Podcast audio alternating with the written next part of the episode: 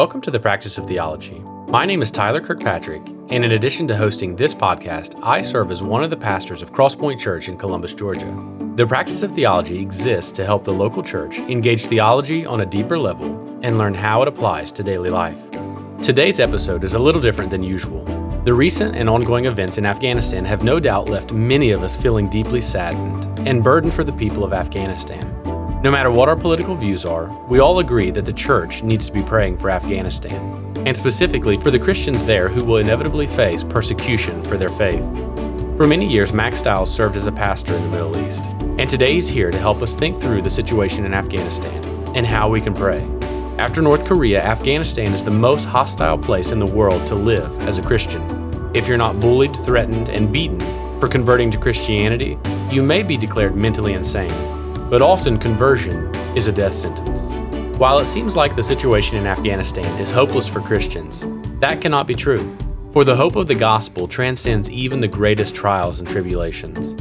As Paul told the church in Rome, Who shall separate us from the love of Christ? Shall tribulation or distress or persecution or famine or nakedness or danger or sword? As it is written, For your sake we are being killed all the day long. We are regarded as sheep to be slaughtered. No, in all these things, we are more than conquerors through him who loved us.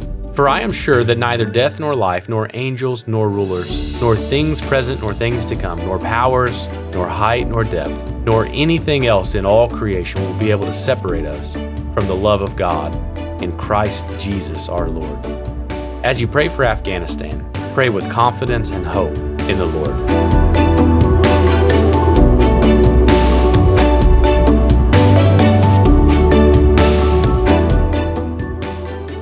Thank you so much for being on the Practice of Theology podcast with me this morning. You served for many years in the Middle East, both in the UAE and in Iraq, and you uh, have many relationships with folks from Afghanistan, in particular, Christians who are ministering there, who are currently there, and those who have since left that place. We had a number of Afghani friends in Dubai, one of whom was assassinated, you might have heard about in, uh, in the Netherlands.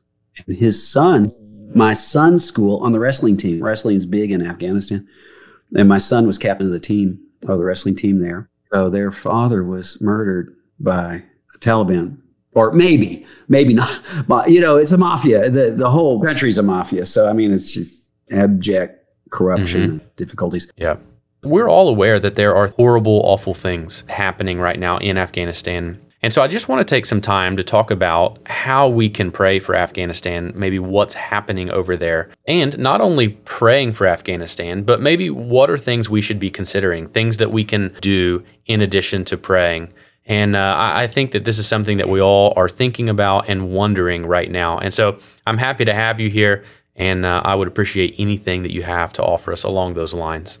Well, I, I just hear that it's so terribly sad politics are politics, right? The government does what the government does. Military people do what they do. But you know, the the the church is what I'm concerned about, and Christian Afghani Christians and missionaries are who I'm I'm worried about. And I, I think America's withdrawal in Afghanistan is poorly considered and poorly executed. And I think it's going to result in untold thousands murdered and brutalized at the hands of the Taliban.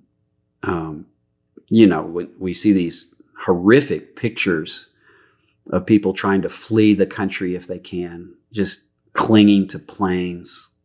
That's because Taliban thugs are coming and the horror of a Taliban rule in Afghanistan particularly marks an ironic uh, and particularly sad anniversary to 9 11 for mm especially for Afghani Christians. Um, yeah. So I'm terrifically sad about it. Well, the question of the hour, and, and I think it stems from just the horror of what is happening right now, because it's not really a question that we ask of most things, but everyone's asking the question, how can we pray for Afghanistan? And, and I think it's because things are so awful, we are legitimately wondering what is it that we need to be praying about. And so, as someone who has served in the Middle East, you have faced certain challenges that maybe you would not have faced here, being in that particular context. How can we pray for the citizens, the leadership, and in particular, like you said, the Christians and the church there in Afghanistan? Well, I uh, it would be good to to look at Josh Manley's blog post. Mm-hmm. He's the pastor of the uh, uh Ras Al Khaimah the RAK, R-A-K church in the United Arab Emirates about the situation and how to pray. Uh, I would read that. A really excellent. Kind of Josh is a dear friend. I would I would certainly I, well, you know, if you go over that, it, it will really stir your heart to pray for the Afghani people, pray for those that are under persecution, pray for those who are being put in jail, pray for those who are willing to stand up to uh, wicked men who will kill them or try to kill them and their families. But look, I mean, there's other things to do too. I mean, I, I think I think we the church needs to be on its knees, but I think there needs to be a groundswell, a call from Christians for religious liberty. You know, I, the here here's the thing: persecution of Christians is the easiest thing to do. It becomes the canary in the in the mine, the, you know, the proverbial canary in the cave. Mm-hmm. That when the canary died, the miners knew that the gas would soon kill them if they don't get out. Religious liberty is the first thing to fall. Yeah. In uh, in in persecuted situations, um, and so it's the easiest thing to go at. So I, I if churches had one call to social action, it should be to stand up for religious liberty. Now, there's other things to stand up for, but there's seven things that I, I mean, I would, I would say there's seven things to pray about, but also be involved in. Mm. So you should know there are deeply committed indigenous Christians in Afghanistan and pray for them. Uh, they need our love and support. There are churches in Afghanistan the Quran actually prescribes Christians to be allowed to establish churches, to be people of the book. And Christians should press that home in prayer and and with uh, you know I, a lot of people are ignorant about that, but it should be pressed home to the Taliban. We need to pray for the missionaries who are in Afghanistan, mm. people with NGOs and tent makers and agencies and churches, short termers. You know, pray for them. I think we need to uh, pray that they'll be bold and clear with the gospel, live their faith openly with love and compassion. You know, I, I think one of the biggest myths about the about the Muslim world is that Muslims don't come to Christ. Nothing could be further from the truth. Mm. So pray that in the midst of these hard times, the gospel will ring out and people will come to faith. You know, harsh Orthodox Islam doesn't really help the cause of Islam. Thoughtful Muslims see the brutality of ISIS or Boko Haram or the Taliban, and they, especially the young, want nothing to do with traditional Islam. But they don't know where, the where to turn. So pray that the gospel would be known. And maybe, you know, maybe the biggest myth of all about the Muslim world is that these are dark days for missions in the Middle East. I think nothing could be further from the truth. There are more opportunities for faithful Bible drenched, committed followers of Jesus to to uh, be true to the Great Commission in the Muslim world and Amen. Afghanistan in particular. So, does it involve sacrifice and risk? Of course it does. But what important things in life doesn't come to us without it? And so, I think it's worth it. Yeah. So those are are those helpful? Yeah, absolutely, absolutely. Yeah, and so just with the final time that we have here, if there are Christians in Afghanistan for one reason or another listening to this podcast, or there are those who have contact with Christians there, what would you want those Christians in Afghanistan to know right now? Well, I would want them to know that one day they will stand before the throne, you know, and that no matter what happens here, that the question is is going to be, uh, do we un- did did we truly understand the gospel? Uh, so two weeks ago, I preached at church on Matthew 7, 21. Mm. And, uh, you know, the, the people are standing before God and they say, look at all these great things we did, but they don't point to Christ. they point to themselves. You know, we did mighty works. We cast out demons. We, we, you know, we did all this stuff in your name, but they did not uh, point to what Christ had done for them. And so Jesus tells them, Depart from me, I never knew you. Mm. Uh, I cling to the gospel.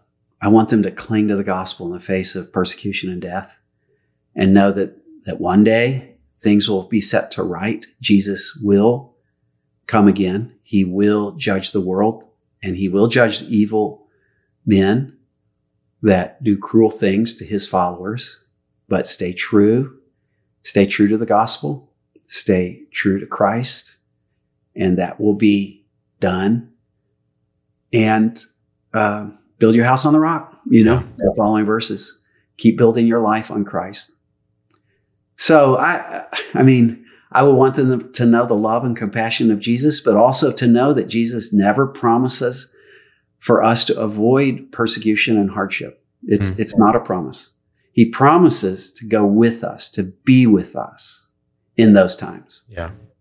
But he doesn't promise to spare us. So those are the hard truths of the Christian faith.